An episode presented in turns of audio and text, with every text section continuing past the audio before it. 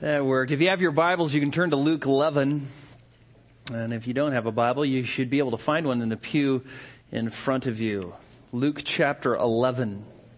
George Mueller, who was born into the home of a German tax collector, and was often in trouble even at an early age. He uh, learned how to steal and gamble, and while a young teenager, discovered how to stay in expensive hotels and sneak out without paying. Yet at age 17, he was caught and thrown into jail. And after spending a little time there, he was released and continued his wicked behavior. His father, uh, didn't seem to be all that discouraged about his wicked behavior, but thought that it might be a good profession to go into the ministry because ministers could make a good living. And so for merely economical reasons, he encouraged his son to enter into the university to study to become a clergyman. Yet when he was in the university, he got to, acquainted with some evangelical believers, and one Saturday in 1825, he met Jesus Christ as his Lord and Savior. Mueller married and settled down in Bristol, England, growing up, uh, uh, or growing in his faith and, and just increasingly having a burden for the homeless little children who were running wild and ragged through the streets. At a public meeting in Bristol on December 9th, 1835, he presented a plan for an orphanage. Several contributions came in. Mueller rented number 6 Wilson Street on April 11th, 1836. The doors of the orphanage were opened and 26 children were immediately taken in. A second house was soon opened and then a third. From the beginning, Mueller refused to ask for funds or even to speak of his ministry's financial needs. He believed in praying earnestly and trusting God, who already said in his word that he would provide the, what was needed. During the course of his 93 years, Mueller housed more than 10,000 orphans, prayed in millions of dollars, and recorded in his journals over 50,000 answers to prayer. One such example involves a morning when the plates and bowls and cups were set before uh, the the orphans. The problem was there was no food and there was no milk. The children sat waiting for breakfast, and Mueller decided to pray for their daily bread. A knock at the door sounded. It was the baker. Mr. Mueller, he said, I couldn't sleep last night. Somehow I felt you didn't have bread for breakfast. So I got up at 2 a.m., baked, baked some fresh bread. So I, so here it is. A second knock sounded. The milkman had broken down right in front of the orphanage. He wanted to give the children his milk so he could empty his wagon and jack it up and repair it. So the children ate and were satisfied like every single other day in the entire ministry of George Mueller. It didn't matter how many children were taken in. It didn't matter how many orphanages they started. All of them were always provided for. Finances were never discussed and their needs were always met. Mueller never begged for money. He never told anybody about his financial situations. He just had faith in God and prayed. George Mueller was burdened for orphans. And what's amazing is, is as you look at his life and you read, uh, if you've never read it, it's a small little book, but it's very encouraging. Just some of his journal entries is called Answers to Prayer. As you read that, you discover that George Mueller just had come to a place through a series of events when God answered his prayers and he just made the decision in his life that he was no longer going to doubt the Lord. And that was it for him. He knew God was going to provide and fulfill his word and that was it. And he just said from that time on, I never doubted God again and prayed in faith and he always came through. He refused to buy into the world's methods of begging and writing letters and hiring somebody to, you know, oversee their capital stewardship campaign. He prayed, he had faith, and God provided. God took care of George Mueller and his army of orphans. And sometimes at the last minute, but he always pulled through. You know, we live in a very affluent society and a very uh, rich country. Most Christians in America go through life never once getting to the place where they have no other means of survival but God and God alone. We get into uh, something that is a trial in our life and we just call mom, or we call dad, or we call a relative uh, we just don't get desperate. You know, we don't get really desperate. And if we do, and we might have to use our visa and go into debt. And even if we don't need things, we use our visa and go into debt. Sometimes, if we're really, really bad off, we might have to sell some of our stuff that's destined to perish. But there is this joy, this blessing, which can only be had and only received when you put yourself into a situation or God puts you into a situation where your only means of survival is God and His miracles working in your life.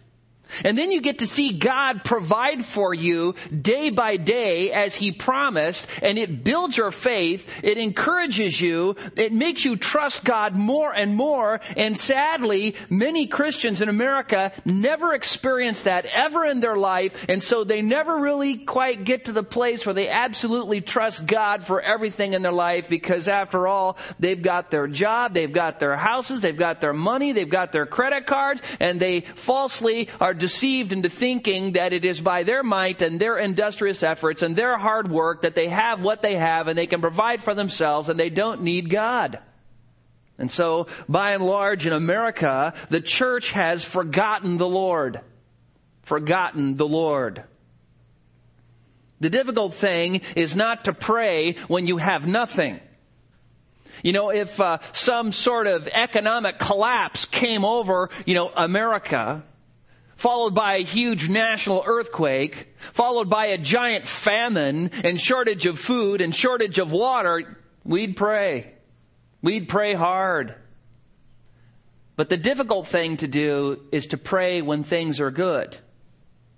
When God is blessing you, when you have an abundance, when things are just beyond what you could imagine. When you're not in debt and your health is good and you've got a good job and you've got, you know, money for toys and entertainment and things, then to realize that I need to pray and I need to pray harder than I've ever prayed before because to whom much is given, much is required. You know, in our society, if you're a Christian, and you're a faithful person. I mean, you're not, you know, squandering everything you make on drugs and alcohol and worthless, worthless things. And even if you're very poor, I mean, what happens? Well, you go to the job service. You hook up with welfare. I mean, you know, you just cannot. Our country is a welfare state. I mean, you know, the poorer you are, the the better a blessing it is. I remember when I was in college, when I was working um, full time and going to school full time, I couldn't get any grants but as soon as I quit my job, they gave me money. If you're poor, they give you money. That's how our country works. And for many, their God is the government. They trust the government. They have faith in the government. The government will save them. The government will provide for them. And the more money we have, the more difficult it becomes to trust in God because we have our money, we have our jobs, we have our things, we have our savings account, we have retirement or whatever. But we know from the Word of God that God is the one who gives us the power to make wealth. That all good gifts come down from the Father of lights with whom there is no variation or shifting shadow. As Paul asks, what do you have that you did not receive? And the implied answer is nothing. And then he says, and if you received it, then why do you act as if you had not received it? Calvary Bible Church, in order to be the kind of church, the local church that God wants it to be, must become a church of prayer. If we want God's blessing, we want to see and experience all that God has for us, to really use this church, we've got to become a church of prayer. We have to go against the inclination to think that prosperity means we can forget God. And this is why we're taking some time to closely examine the Lord's Prayer, disciples' prayer found in Luke chapter 11. We, like the disciples, need to learn how to pray and get into the habit of praying and to make prayer just part of our necessary life, like food or even more than food. Last week we started into Luke 11 which records the, the second occurrence of the disciples' prayer. The first one is in Matthew 6 on the Sermon on the Mount. Here it's about a year later, the disciples come to Jesus and say, you know, we want to learn how to pray like John taught his disciples to pray. They have seen Jesus off in the distance praying, and they thought, man, look at him go, man. He is so faithful. He's so fervent. He's so regular. We need, we want to pray like that. So they say, teach us to pray.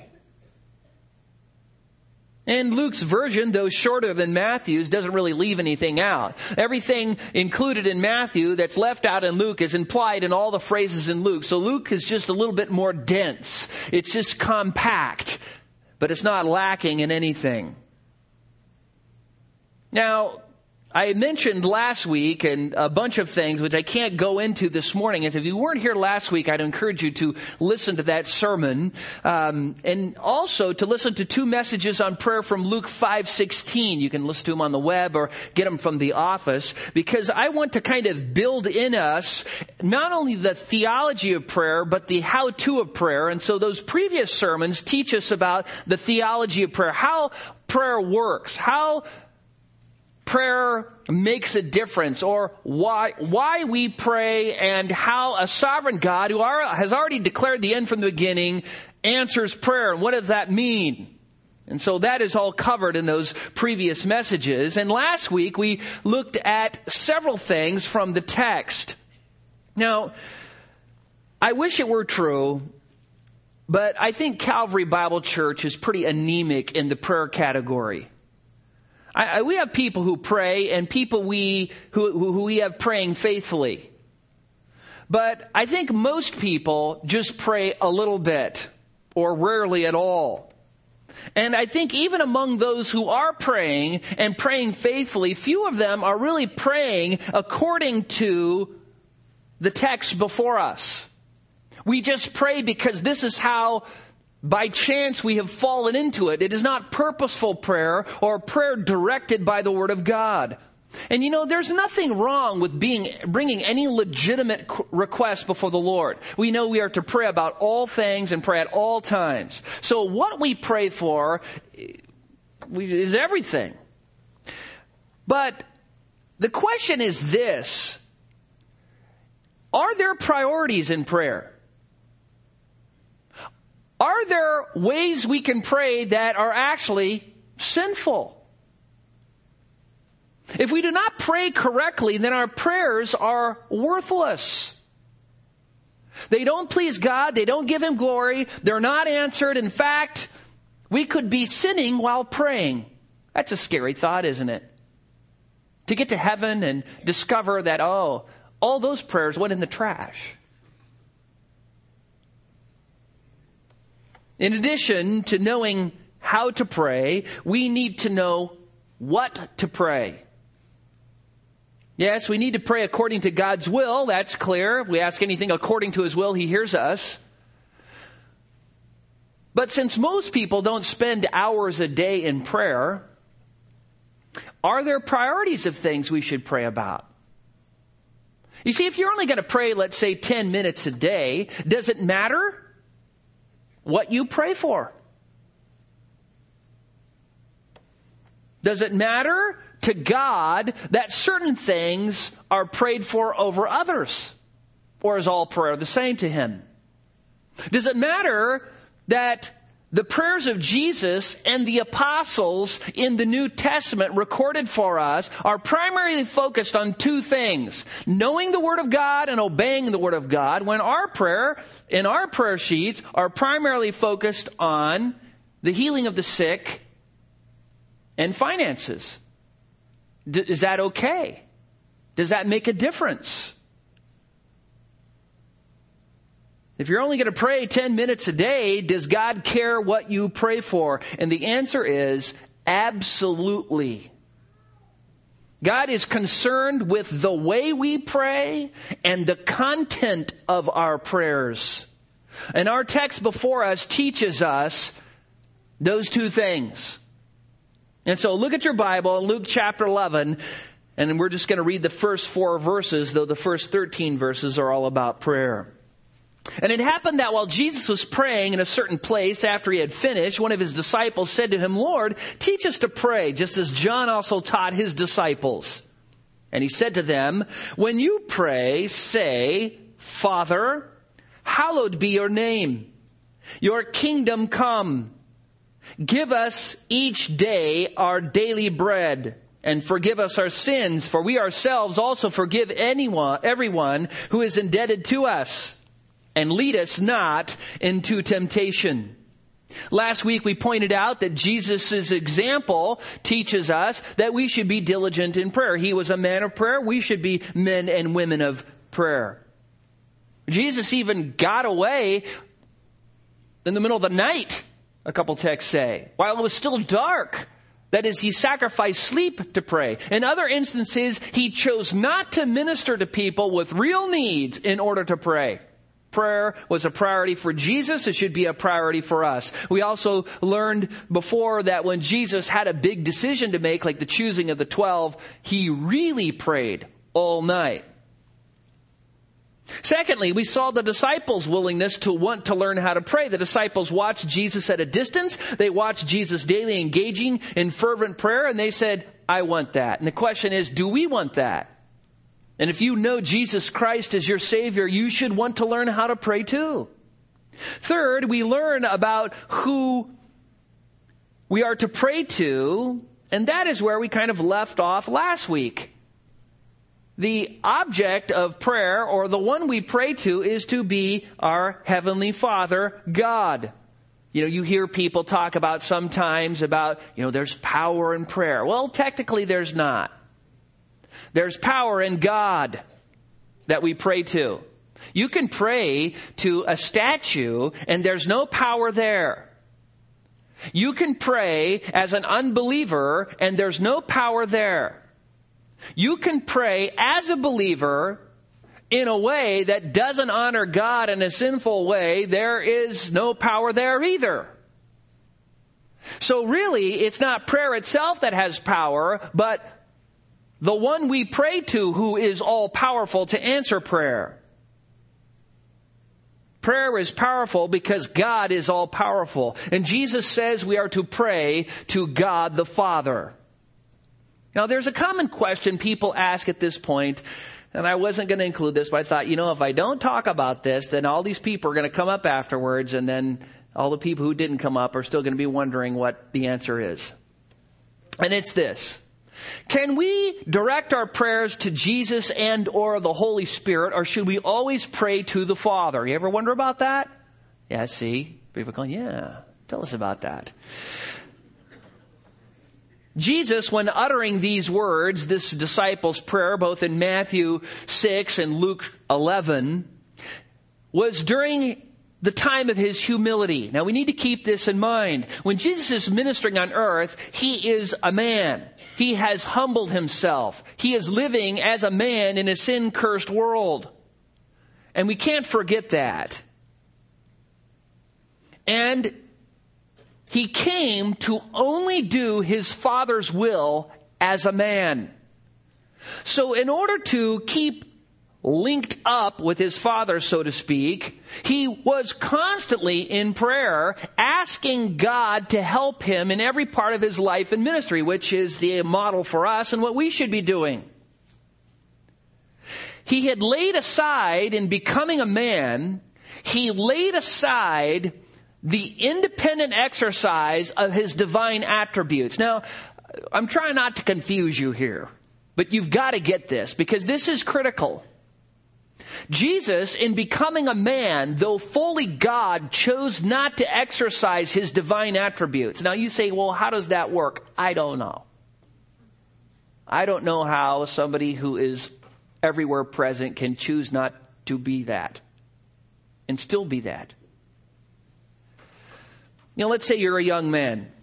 It's your first year of college and your father buys you a brand new luxury sports car.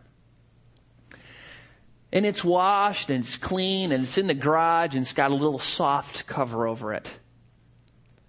And he says, son, the car is yours. But you can't drive it whenever you want until you graduate from college. But periodically I will come to visit you and, and when I come I'll drive it and then you can drive it when I'm with you. Well, that's kind of how it was when Jesus became a man. He, in becoming a man, it's like he parked all of his divine attributes in the garage and he chose not to use them unless the Father's will said, okay, you can do this divine thing. So he was totally subservient to the Father and the Father's will as a man. Having all the fullness of deity in bodily form, being the exact representation of God's nature, in all respect, the one and only God, the second person of the Trinity, Jesus said, though I am the infinite God, I am taking the infinitude of all of my attributes and parking them in the garage so that I can be a man, live among men, be tempted as men, suffer as men, die as a man, so that those given to me by my Father could be saved. Because Jesus came to do the Father's will, he was constantly in prayer. Now, if I were to ask you, does God want us to do His will? You'd say, oh, yeah. Well, what does that require? Constant prayer. Constant prayer. Jesus came to do the Father's will, right? And He was regularly, faithfully going away, sneaking away, sneaking out at night, praying, praying, praying. And you'd think, well, listen, I mean, He didn't even sin and He was praying hard, diligently, faithfully. It is common if you get into a discussion with a heretic who denies the deity of Christ that they like to throw this out. So, you believe Jesus is God, huh? Yeah. So, who did Jesus pray to? Was he praying to himself? I mean, if Jesus is God and Jesus prayed to God, then he must have been praying to himself, right? Wrong. And they like to ask that question because most Christians don't know what to say. And they go, I don't know. Uh, yes? No? No? Yes? Um, there's only one God. Jesus was God and he was praying to God. And then God was praying to God. Well, the problem is, is they deny the Trinity. They deny one of the cardinal doctrines of Christianity that the one true God, the only God, is a God of di- three distinct personalities. The Father, the Son, and the Holy Spirit. Each of those three persons are the one God. They not only have different personalities, they even have different roles and functions. As you trace through the Bible and you look at each one. But though they are different personalities, though they have different functions within the Godhead, there is a rank of submission, and not only that, each of them is in essence fully the one God. Now that you know, if you're thinking, how does that work? I don't know. But that's what the scriptures say. But Jesus, remember, in his humiliation, having parked, so to speak, his divine attributes in the garage, entered into the virgin's womb, and from that moment on was fully man just like you and, and I. Was a human being with all the limitations that humans have, the same as us, tempted the same as us getting cold, getting hungry, getting tired, getting thirsty, just like us in all ways. If he wasn't exactly like us, fully human, then he couldn't atone for our sins because if you're going to be a substitute for a man, you have to be fully man. So he was just like us in all respects. And in that state of humiliation, having parked his divine attributes in the garage, he prayed because he had needs.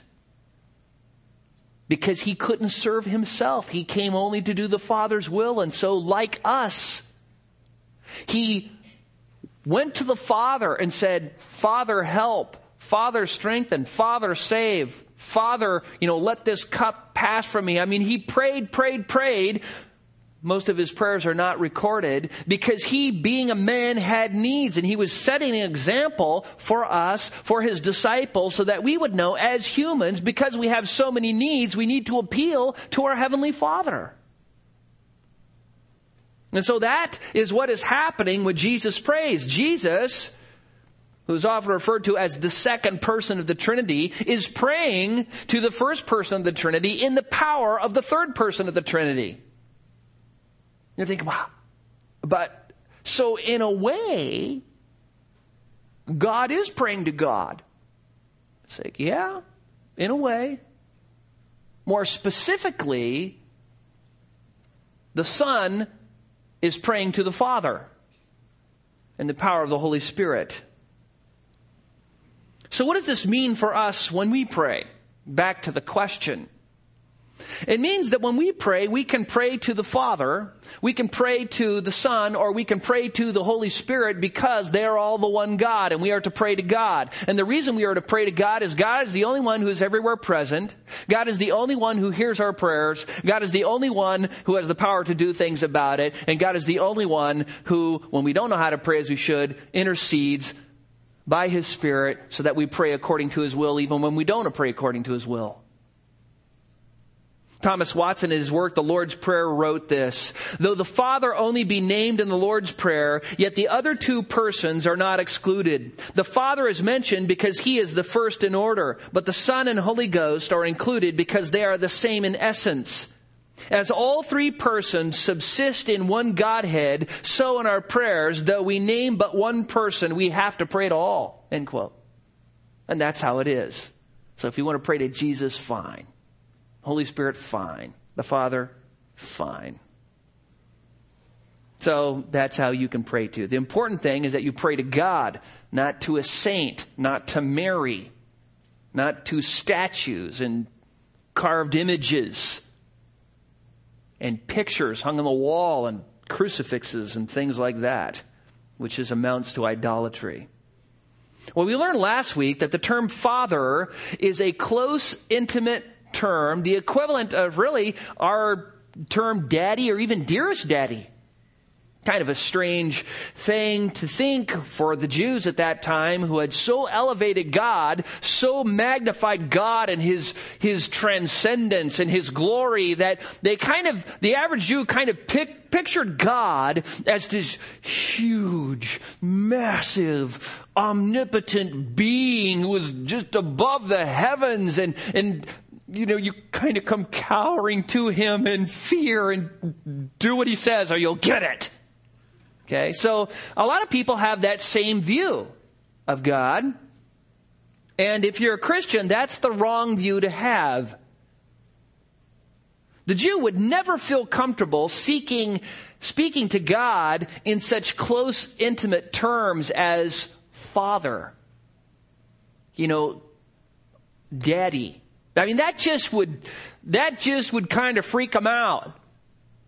And it's amazing here that Jesus uh, had modeled calling God his Father all the time. I'm sure they heard Jesus pray to the Father, but they're thinking, well, yeah, well, that's easy for you to say. You're the Son of Man. You're the Son of God. You're the Messiah. Of course you can play to God like that. But, you know, we're just common folk. No, you're not. Not if you're saved. You're not common folk. You're children of the King. You're sons and daughters of the King. You're not common folk. You are a royal priesthood. You're different. You're not common folk anymore when you're saved. Jesus was born of a virgin, and he was different, yes. Yes, he was the Son of God and he was the Messiah, but listen, if you know Christ through faith, you are a son or a daughter of God. You are Jesus' brother or sister. Now think about that. That's who you are in Christ. That is part of the amazing thing. All believers have God Almighty as their literal Father.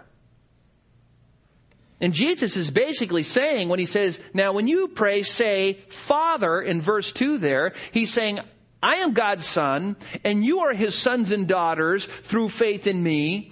I have no fear of coming before my Father. And so you have no fear before coming before my Father. I approach him faithfully, regularly, without fear, and you should do the same thing because your sons and your daughters too. I call him Father because he's my Father. You call him Father because he's your Father. I mean, that is just, that is just a radical concept.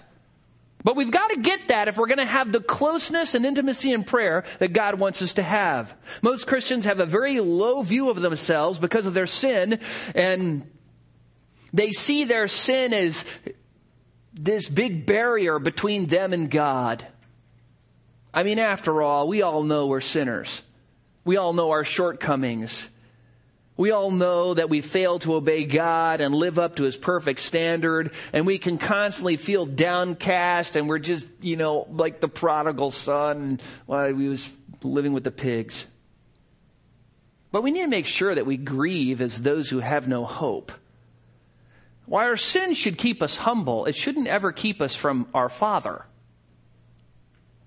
It shouldn't cause us to forget or ignore that we are children of God by His choice.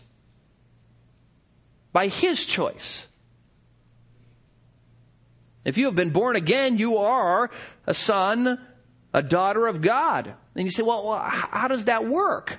Well, you know, we, we are children of God in three basic ways. Maybe you could even say four ways. The first way is in a universal way. Everybody is a child of God. You could even talk about the universal fatherhood of God in relation in this way, in that God is the creator of all men. And so in that way, if you are created, which you are, if God gives you life, which He does, then He is your Father in a general way, and everybody fits under that category. Turn to Acts chapter 17. Acts chapter 17. I just want to show you this.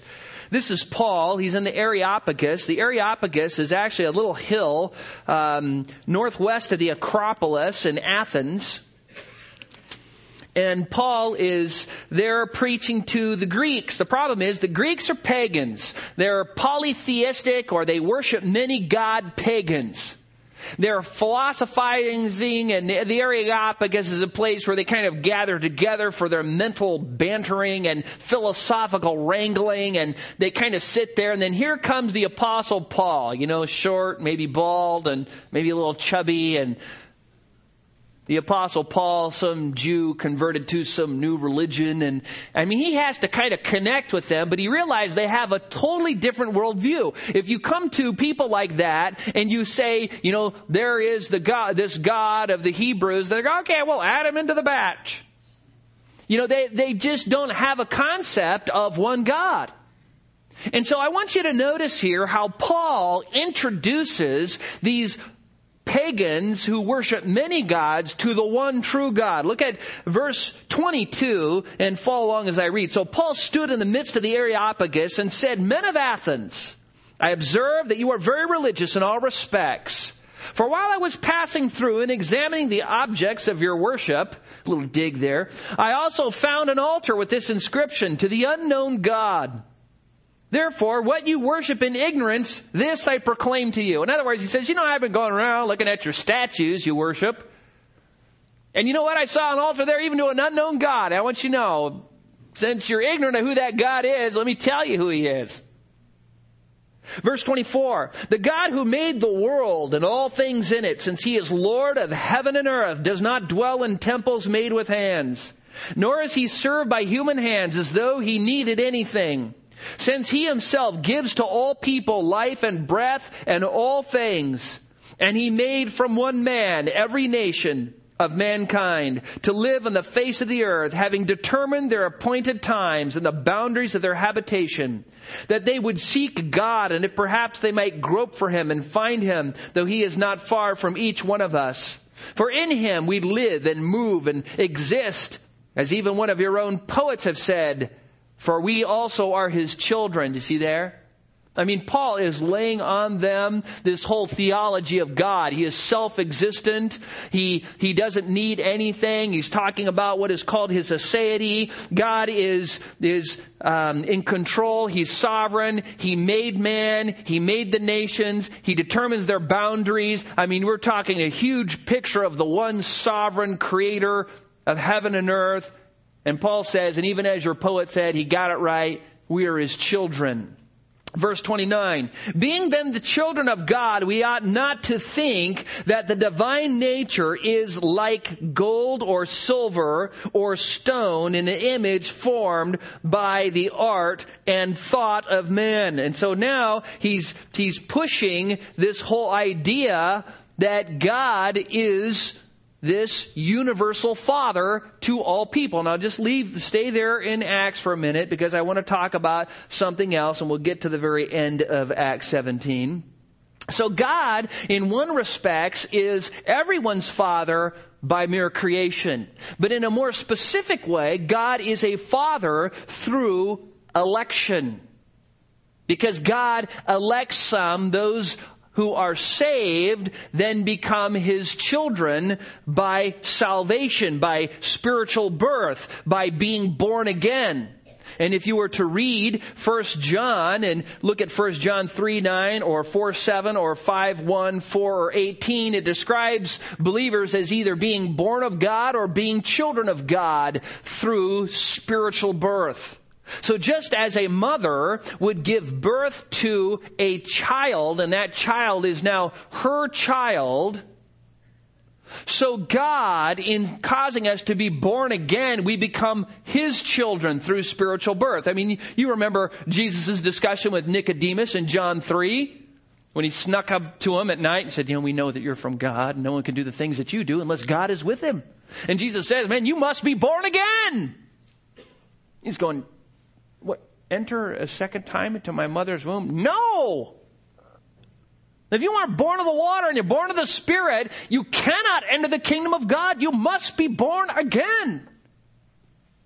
And he tells him that because he wants him to know that yes, God is by creation your father.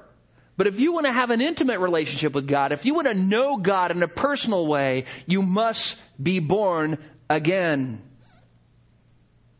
And this is what Paul drives at. Look at Acts chapter 17 verses 30 and 31 at the very end there, towards the very end.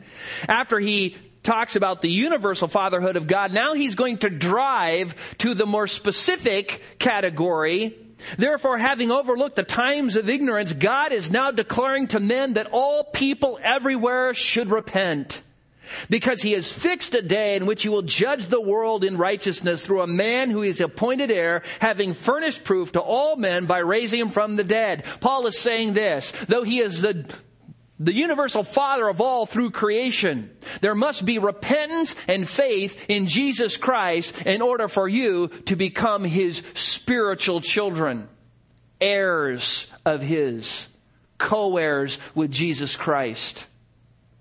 Finally, God is the father of believers through adoption. When we are saved, God adopts us into his family. He takes the initiative to make sinners his own children equal to Jesus. Now you think, what? That almost sounds blasphemous. Turn over to Ephesians chapter 1. And I think these, these are all good things to think about because if you don't understand these things, you'll have a wrong concept of God when you go to Him in prayer. You'll think to yourself as, oh, I'm such a worm. you you are, but you're a saved worm. Oh, but you don't know how much I sin. Well, you think God doesn't know? You think God said, Oh, I wouldn't have saved you if I knew you were going to be a sinner? He already knows that. It's nothing new to him. Now look at Ephesians chapter 1, verses 3 through 5. And this is just one of many examples that could be cited. But here Paul, in his opening words, says to the Ephesians, Blessed be the God and Father of our Lord Jesus Christ, who blessed us with every spiritual blessing in the heavenly places in Christ, just as he chose us in him before the foundation of the world that we would be holy and blameless before him in love. He predestined us to adoption as sons through Jesus Christ to himself according to the kind intention of his will. God, the Father, who you are to pray to, took the initiative to save you and call you and choose you and draw you to himself. Knowing what a sinner you are, knowing how often you fall short of His glory, He chose you because He wants to have a relationship with you. And what does all this mean? It means God loves you in a way that you can't even imagine. It means God loves you more than you can possibly even get a grip on it. But see, a lot of times we just think, oh man, I just can't imagine that God would love me that way. Well, you need to, because He does. Don't think that God's mad at you and angry with you, and don't be sitting there thinking, oh, you don't know how much I've sinned. You know, when I go to God in prayer, I just can barely even lift my eyes to Him because I'm such a worm. You know, any good parent will tell you their children are sinners. Just go over to the children's building when all those moms or dads are picking up their kids and say, Are your kids sinners? and any mother will tell you that the bulk of her day is spent correcting, exhorting, admonishing, rebuking, and disciplining her little children. But oh, she loves them. She loves them. Think about that. And see her there, she's holding them and she's squeezing them and she's loving them in their little sticky hands and chubby little warm bodies. And they're sinners, big time. Big time. And when dad comes home after a long day at work and he joins in the correcting and the instructing and the rebuking and the encouraging and the disciplining, and there he is playing with them on the floor. But they're sinners, you say. How could he enjoy them so? They're sinners, yes. Oh, but he loves his children, and no father or no mother would ever trade the world for one of their children. Somebody could come and say, I'll buy your children for a million dollars, and any good husband or wife would say, No way. How about two billion? No. Uh, I'll give you Alaska. Some days you think, well, how about a quarter?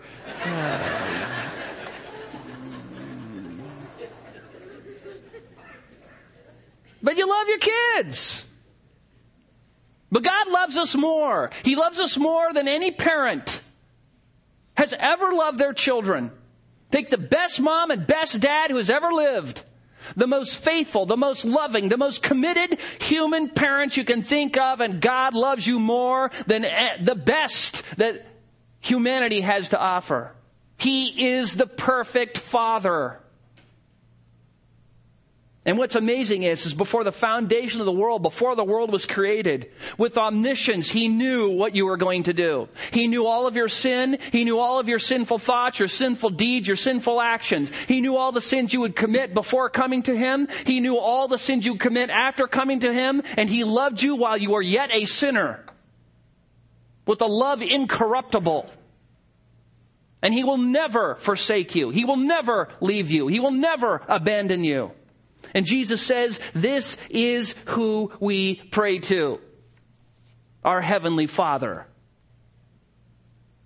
Paul in the climatic chapter in the book of Romans asks this important question, who will separate us from the love of Christ? You just think about this when you're going to prayer. Who's going to separate me from the love of Christ? He says, well, will tribulation or distress or persecution or famine or nakedness or peril or sword? He says, just as it is written, for your sake we are being put to death all day long. We are considered as sheep to be slaughtered. He says, man, we're sheep. And we are being sent out in the midst of wolves. And we are even to be slaughtered for your cause. But is that going to separate us? He says, but in all these things we overwhelmingly conquer through him who loved us. And that overwhelmingly conquer word, I was just telling one of the youth a while back, I said, yeah, you're wearing some Nikes, huh? Yeah. Well, in the Greek, the term Nike is conqueror. But Paul actually invents a word here. He puts on this intensive um, prefix on it, huper, and he puts huper Nike, uh, a super conqueror. We are super conquerors through him who loved us. And then he goes on to say in verse 38, For I am convinced that neither death, nor life, nor angels, nor principalities, nor things present, nor things to come, nor powers, nor height, nor depth, nor any other created thing will be able to separate us from the love of God which is in Christ Jesus. And so you have a father to pray to, and man, he's a good one. He's the best. Jesus, in dying on the cross, paid the penalty for all your sins. He bore in his body the punishment you deserved. You have been justified, declared to be righteous. So when you approach the throne of grace, there is never any wrath towards you. God's holy justice is never aroused by any sin you commit. Because all of his holy justice has been poured out on the head of Christ when he was on the cross. Yes, he disciplines you just like you discipline your kids. Yes, he will rebuke you through the preacher, through a friend, through reading the scriptures at a Bible study.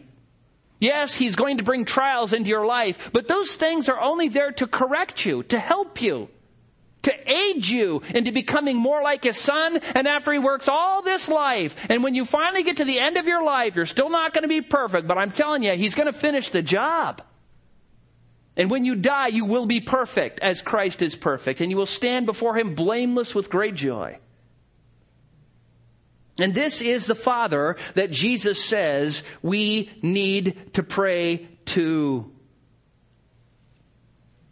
But never think that your sin is going to provoke God in wrath against you. Never will happen. All that's t- taken care of. All that's taken care of. And why is your Heavenly Father the best of all fathers? Thomas Watson, in his work, The Lord's Prayer, gives this short list. He says, He is the best Father because He is perfect. You know, God never blows it. He never goes, Oh, I'm sorry. He never comes back and says, You know, I shouldn't have done that. I'm sorry, will you forgive me? He never treats his children wrongly. Secondly, he is the best father because he is the most loving. He is more loving than any parent. No one outloves God. Thirdly, he is the best father because he can reform his children. God knows just what you need to fix you. And he will. He will perfect you until the day of Christ Jesus, and you will not escape. He's not going to have any rebels running around in heaven. And whatever he can't get finished on work, he'll finish when you die. And you will be perfect. Without sin, without the inclination to sin, without the desire to sin. You will be perfect. Because he knows how to reform his children. For God is the best father because he has more riches. That's good. You know, you have some rich man, he's got some sons, and he dies and leaves his inheritance to them, and one of the wicked son gets control and, and robs and defrauds the other ones and squanders it, or, you know, something happens, and those that the, the father who has died wish to take care of with his inheritance, it doesn't happen. That never happens with God. God never dies. He never grows old. He will always be there to bless those he has saved for all ever and eternity, and his riches are unlimited, and so he gives us every spiritual blessing in the heavenly places in Christ. Fifth, God is the best father and that he is the most wise. God knows best what to do in every situation in our life. He knows what to bring into our life. He knows what to take away from our life. He knows what we can handle and what we can't handle and what we need to be what he wants us to be. And he's going to get us there. Six, God is the best father because he never dies. He never dies. He's always there. He is the everlasting Father. He always lives to bless those who are His children. So when Jesus says, now when you pray, say, Father, this is what He means and so much more. I am tempted to do a, a, another sermon on Father, but I'm not going to. We're going to move on. I, I was having hard times this week trying to decide what to say and what not to say. But you've got to get this in your mind. If you don't know Jesus as your Savior, He's not your Father. He's not your Father. If you've never repented of your sins and been born again, if you've never experienced that life transformation that saving grace causes in a person's life, God is not your Father, except in a universal general way but not in the way that Jesus is talking about in the prayer here. And so you need to repent of your sin. You need to receive Jesus as John said in First John they're not First John, John chapter 1 verses 12 and 13, but as many received him, to them he gave the right to become children of God, even to those who believe in his name, who were born not of blood, nor of the will of the flesh, nor of the will of man, but of God. And so if you receive Christ as your Savior, if you turn from your sin and your pleasure seeking and your own way of doing it, and you're ready to have God control your life as your Lord, your sovereign, your Savior, and you receive Christ, you will be born again and then you'll have the best of fathers waiting to hear from you in prayer whenever you pray. And for the rest of you who claim to know Christ, there is homework. Last week I told you try to pray at least 10 minutes a day. I hope you did that. You think, well, that's not very much. Well, I did have a couple people come up and say, you know, I'm not praying like I should, and I've been trying to pray 10 minutes, and I'm having a hard time even praying 10 minutes. Just keep it up. Keep it up. 10 minutes of private prayer with God, just 10 minutes. Give God at least 10 minutes. Develop the habit of 10 minutes a day. Get up earlier, stay up later, go out to your car at lunch, just spend 10 minutes a day with your Father in prayer. Develop that habit. Secondly, make opportunities to pray. This is added homework. Sorry, it's going to get better. Just look for ways to pray. Look for people to pray. You know how sometimes you see somebody and they're hurting and you talk to them and you try and encourage them and then you think to yourself, you know, I'm going to have to pray for that person. Then you forget. Well, why don't you just grab that person and say, Can I pray for you right now? Just pray for them in the hall. Pray for them out there. Pray them wherever you're at, at work, at lunch, whatever. Just pray for people. Pray. Pray and pray. Get involved in corporate community prayer. Pray to your Heavenly Father. He is the best of fathers, and He is waiting for you to pray to Him. Let's pray. Father, we are glad we can come before you, that we can boldly approach your throne of grace to find help in a time of need, and boy, do we need it. We, we need to be a church that prays and Father, even though there's some prayer going on, it's nothing like it could be. Our prosperity in many ways has caused us to forget you. Father, help us to learn how to pray in prosperity so that you do not have to bring trial and make us pray. Help us to be men and women of prayer who delight in entering into your presence, knowing that even if we sin, all we have to do is confess it. You're faithful and just to forgive us of that sin and cleanse us from all unrighteousness, that there's never any wrath against us. There's only a loving Father waiting at the other end, waiting to hear from us. You just want to hear from us. You just want us to praise you, to thank you, to talk to you, to ask you for things, so that you can then bless us and that we can give you more honor and praise still. Father, help Calvary Bible Church become that kind of church for your honor, for your glory, and for your praise. Amen.